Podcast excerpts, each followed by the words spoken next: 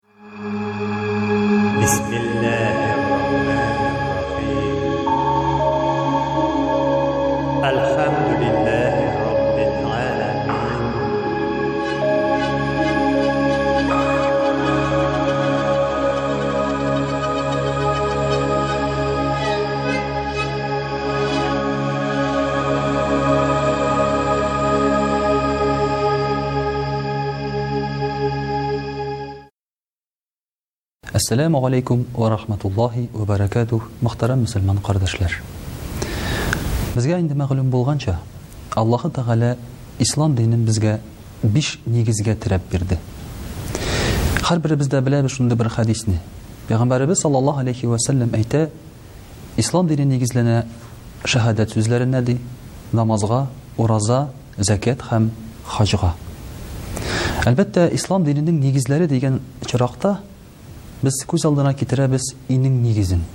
Димәк, әгәр нигез булмаса, йортны да салып булмый.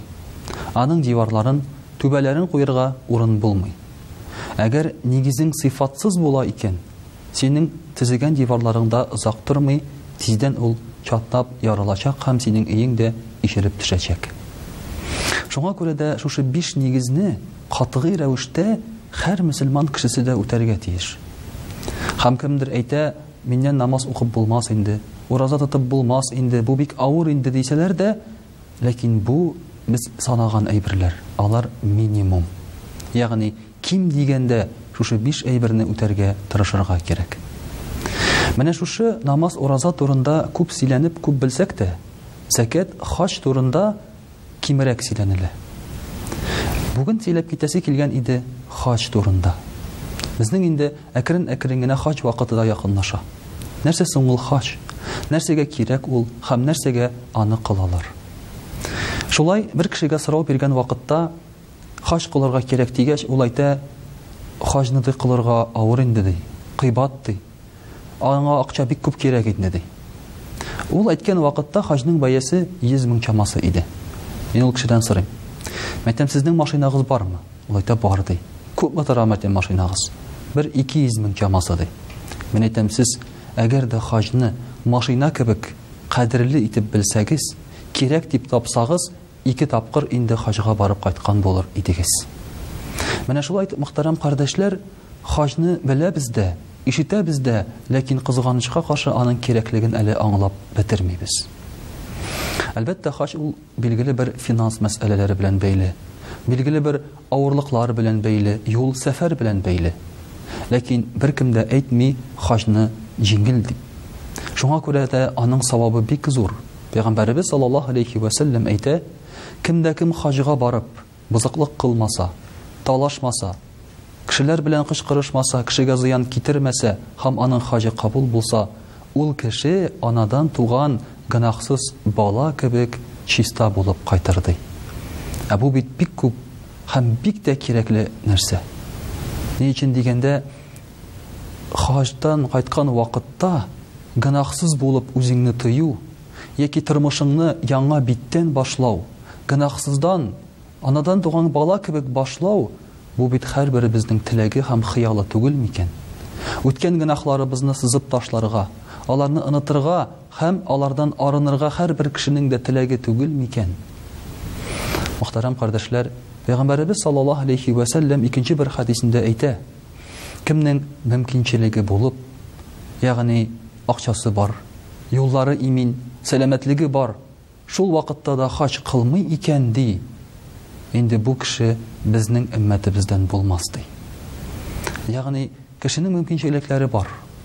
Ләкин ул ниндидер сәбәп белән хаҗ кылудан баш тарта. Моның сәбәп берәү генә, иренү яки хаҗны әһәмиятле дип тапмау.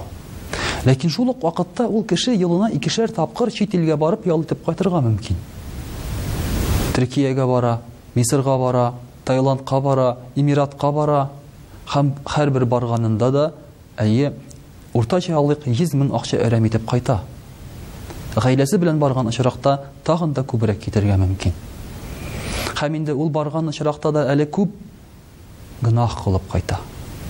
Чөнки һәрбер баруында гыйлем алып кайта, я булмаса, үзенә бер ял алып кайта дисәк, Ул дөресрәк бул, бик үк дөрес булмас иде.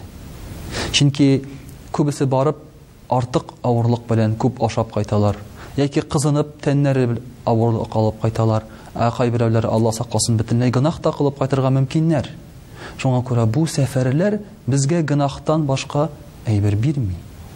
Ә хач сәфәре авырлыгы белән булса да, чит илләргә барып кайтып, син башкаларның Мәдәниятен күреп кайтасың.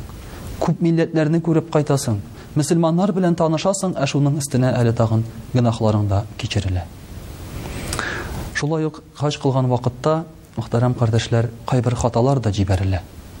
Кеше, мәсәлән, хаҗга барып, менә бу ташлар, кара таш яки Кәгъбәтулла, я булмаса, Сафа, Марва яки Гарәфә тауларын изге урын дип таный. Ләкин шушы урыннарга омтылам дип, ул кайчагында кешеләргә зыян китерергә мөмкин. Мәсәлән, кеше кара ташны үбәм дип, кемнедер этәргә, төртергә, сүгенергә, ачуланырга да мөмкин. Ә бит бу очракта ул хаҗның төп нигезен югалта, ул да булса, кешеләргә яхшы мөгамәлә. Ислам дине ул бер вакытта да ниндидер әйберне кадерләп, кешеләрнең кадерен онытуга омтылмады. Һәм күп очракта мөселманнар моны онытып җибәрәләр. Кеше һәрвакыт беренче урында, кеше мөнәсәбәтләре һәрвакыт өстен булып кала бирә. Мәсәлән, без беләбез шундый риваятьне дә. Бер кеше хаҗга чыгып китә, маллары белән. Атына атланып, ризыклары белән, ләкин ярты юлда ул күрә бер фәкыйрьне, хаҗ турында хыялланучы. Бу кеше әйтә, мин дә хаҗга барыр идем, ди, фәкыйрь әйтә. Мин дә бик хыялланам, ди, ләкин мөмкинчелегем юк шул, ди. Шул вакытта хаҗга чыккан кеше бөтен малын аңа биреп, Үзе кире әйләнеп кайтып китә. Һәм Пәйгамбәребез саллаллаһу галәйһи вә сәлләм әйтә, Бу кешегә хаҗ кылган савап язылды, ягъни аның хаҗы кабул булды, ди. Менә бу кеше мөнәсәбәтләрен кайвакытта без онытабыз. Ә хаҗ безгә кеше мөнәсәбәтләре турында бик күп мәгълүмат бирә. Чөнки син барган вакытта да үзеңнең кардәшләрең белән барасың. Кайвакытта Самолетта, я булмаса, кунакханәләрдә торган вакытта, мәчеттә намазда торганда, этешә-төртешә мәчеттә җомга намазлары укыганда яки таваф кылганда, син үзеңнең ни дәрәҗәдә сабыр икәнеңне яки сабыр түгел икәнеңне аңлыйсың. Ни дәрәҗәдә кешеләрне яратканыңны яки яратмаганыңны аңлыйсың. Менә бу бик зур кыйммәтле дәрес. Шушы дәресне үткәч һәм шушы дәресне дөрес итеп үткәч, Аллаһы Тәгалә безгә Үзенең рәхмәт ишекләрен ачып, гөнаһларыбызны кичерә. Инде шулай ук, мөхтәрәм кардәшләр, хаҗ кылуны ешрак үтәсәң дә хәерлерәк.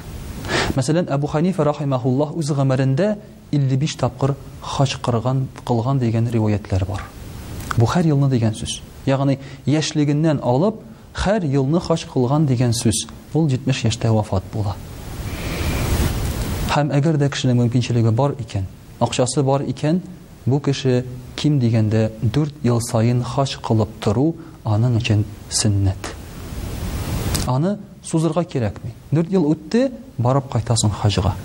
Пәйгамбәребез саллаллаһу алейһи вә сәлләм дә шуңа күрә әйтә, бер хаҗ белән бер хаҗ арасы, яки гомәрә белән гомәрә арасында Кылынган гөнаһларны Аллаһы Тәгалә кичерә, ди. Чыннан да, без бит хыялланабыз, чит илләр күрергә яки каядыр барып кайтырга, сәфәр кылырга. Һәм Пәйгамбәребез саллаллаһу галәйһи вә сәлләм дә әйтә, Әгәр сәфәр кылсагыз, кылыгыз өч урынга, ди, Мәккәгә, Мәдинәгә яки Әл-Кудс, Иерусалимга. Һәм әгәр дә безнең Алдыбызда мөмкинчелек бар икән, кая барырга беренче? Таиландкамы? Эмираткамы? Яки кая барырга беренче булып? Египеткамы? Төркиягәме? Без сайласак иде хаҗны.